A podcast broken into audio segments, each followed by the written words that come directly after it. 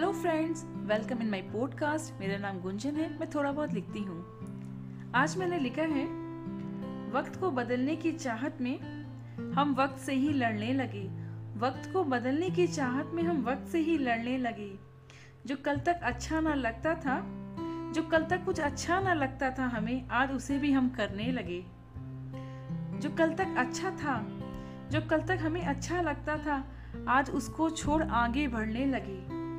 हम वक्त बदलने की चाहत में वक्त से ही लड़ने लगे। जो कल तक अपने थे, जो कल तक अपने थे, उन हाथों को छोड़ आगे बढ़ने लगे।